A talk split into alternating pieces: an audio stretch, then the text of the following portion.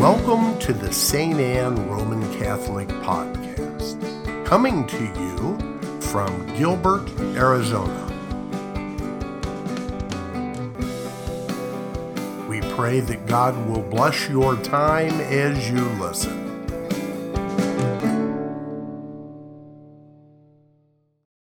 Preach today. Blessed are they who are persecuted for the sake of righteousness, for theirs is the kingdom of heaven. And blessed are you when they insult you and persecute you and utter every kind of evil against you falsely because of me. Rejoice and be glad, for your reward will be great in heaven. The final verses from today's gospel from the fifth chapter of St. Matthew, a passage known as the Beatitudes.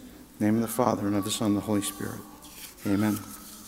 Before the gospel, we heard from Zephaniah, one of the minor Hebrew prophets, from Psalm 146, and from St. Paul's first letter to the Corinthians. Now, unlike most Sundays, Sundays in ordinary time, when only the readings from the Hebrew scriptures, the psalm, and the gospel are directly linked, even the epistle from St. Paul fits right in with the other readings. Zephaniah, who lived in the latter half of the seventh century before Christ, was a descendant of King David.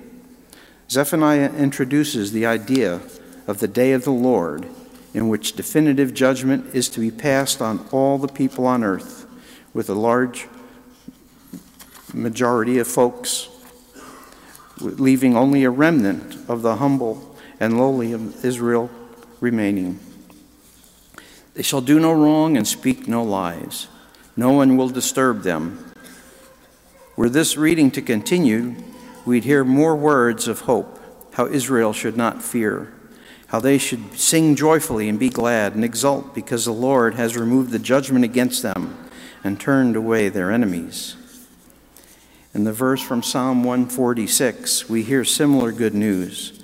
The Lord keeps his faith forever, gives, ship, gives sight to the blind, loves the just, protects the stranger sustains the fatherless and the widow. The church then follows up with a reminder from St. Paul to the Corinthians and to us that God chooses the foolish of the world to shame the wise, the weak to shame the strong, and he chooses those who count for nothing to reduce to nothing those who think they are something.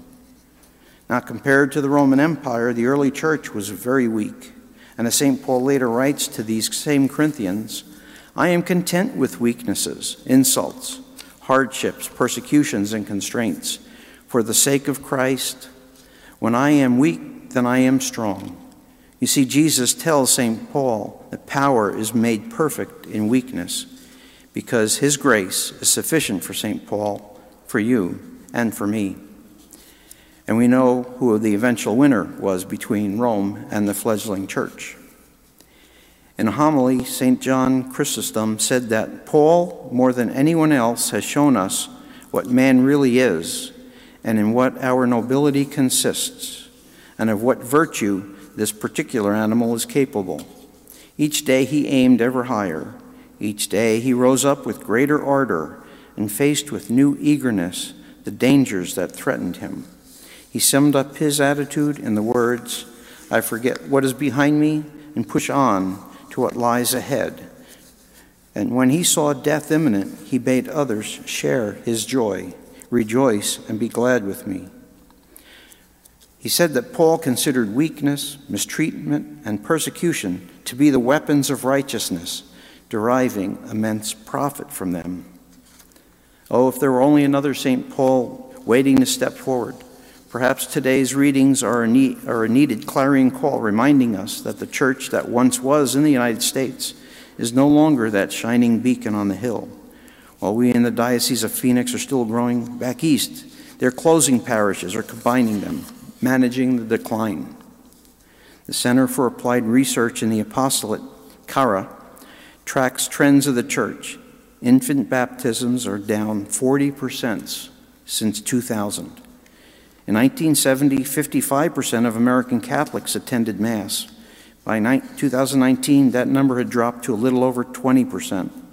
And Mass attendance in 2020 plummeted to around 5% during the pandemic. And since then, even here at St. Anne's, the numbers have not rebounded to even the 2019 levels. Maybe we're part of a remnant. Is it any wonder that Pope Benedict some years ago said aloud what many of us were only thinking that the church will shrink considerably before she starts to grow again? Eric Sammons, editor of the of, editor in chief of Crisis magazine, offers what he called a recipe for empty churches. I'll paraphrase. Before COVID, the American church was facing a dem- demographic collapse. During COVID, our bishops, intentionally or not, signaled, much to Father's consternation, if you remember, that attending Mass is non essential. This led to the breaking of lifelong, lifelong Mass going habits for so many faithful Catholics. And I might add, it was a free pass for the weak in faith to sleep in on Sundays from now on. Mr. Sammons writes that many parishes were so vigorous in enforcing their COVID restrictions that they were less welcoming than, and here I am quoting Mr. Sammons, an East German Stasi house call. So, what went wrong? Maybe as we American Catholics were accepted into the mainstream of American society, we became lazy. We lost our zeal. Archbishop Fulton J. Sheen used to say that communists had zeal and no truth, and that we Christians had the truth but no zeal. Maybe the American church and the church throughout the Western world in general, a culture built by the church that reflected Catholic values, are in this situation because the clergy, and here I must include myself, have lost our zeal for preaching the good news as the early church did, damn the consequences. The early church focused on spreading the good news and engaged in good works, and as a result, converted the powerful Roman Empire. The word gospel means good news. We Catholics have the good news that the Holy Eucharist in the Holy Mass is the source and summit of the Catholic faith, that what we will receive in a few minutes is the body, blood, soul, and divinity of our Lord and Savior, Jesus Christ. So, that, and with that, I will return to the good news of today's Gospel. The Beatitudes are just an introduction to the Sermon on the Mount, which re- is reported over the course of three chapters, five to seven, in the Gospel of St. Mark. The words are familiar, are they not? Blessed are the poor, the meek, those who mourn, hunger, or thirst. Blessed are the merciful, the clean of heart, the peacemakers, not peace lovers, but peacemakers. And blessed are you when you are insulted and persecuted because of Jesus. As I read St. John Chrysostom's words about St. Paul, I'd say that he lived out the Beatitudes. And St. John Chrysostom continues in that homily constantly beaten, abused, and cursed, Paul boasted of it as though he were celebrating a triumphal procession and offered thanks to God for it all. Thanks be to God who is always victorious in us that is why he was, and we should be, far more eager for the shameful abuse that is, shame, for the shameful abuse that his zeal in preaching brought upon him than we are for the most pleasing honors, more eager for death than we are for life, for poverty than we are for wealth. St. Paul yearned for toil far more than others yearn for, the re- for rest after toil. The one thing he feared was to offend God. The only thing he really wanted was always to please God. The most important thing of all to Paul, however, was that he knew himself to be loved by Christ. Enjoying this love, he considered himself happier than anyone else. Were he without it, it would be no satisfaction to the friend of principalities, to be the friend of principalities and powers. He preferred this to be loved and be the least of all, or even to among, be among the damned, than to be without that love and be among the great and honored.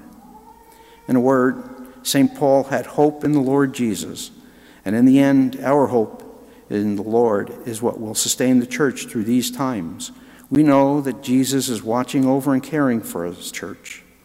Let us live our lives in the hope that springs from that. And what else can we do? Well, please start by praying for me, and I will pray for you that we could become more like St. Paul, poor in spirit with a zeal for the gospel, the good news that we not be concerned with what others may think of us in this regard, and that by our lives we may bring others closer to Christ and His church, and we always live as a people who have hope in the Lord. In the name of the Father, and of the Son, and of the Holy Spirit. Amen.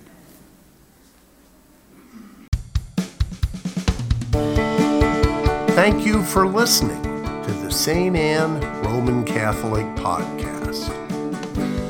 For additional podcasts and media, visit us on the web at www.stanneaz.org. Again, that's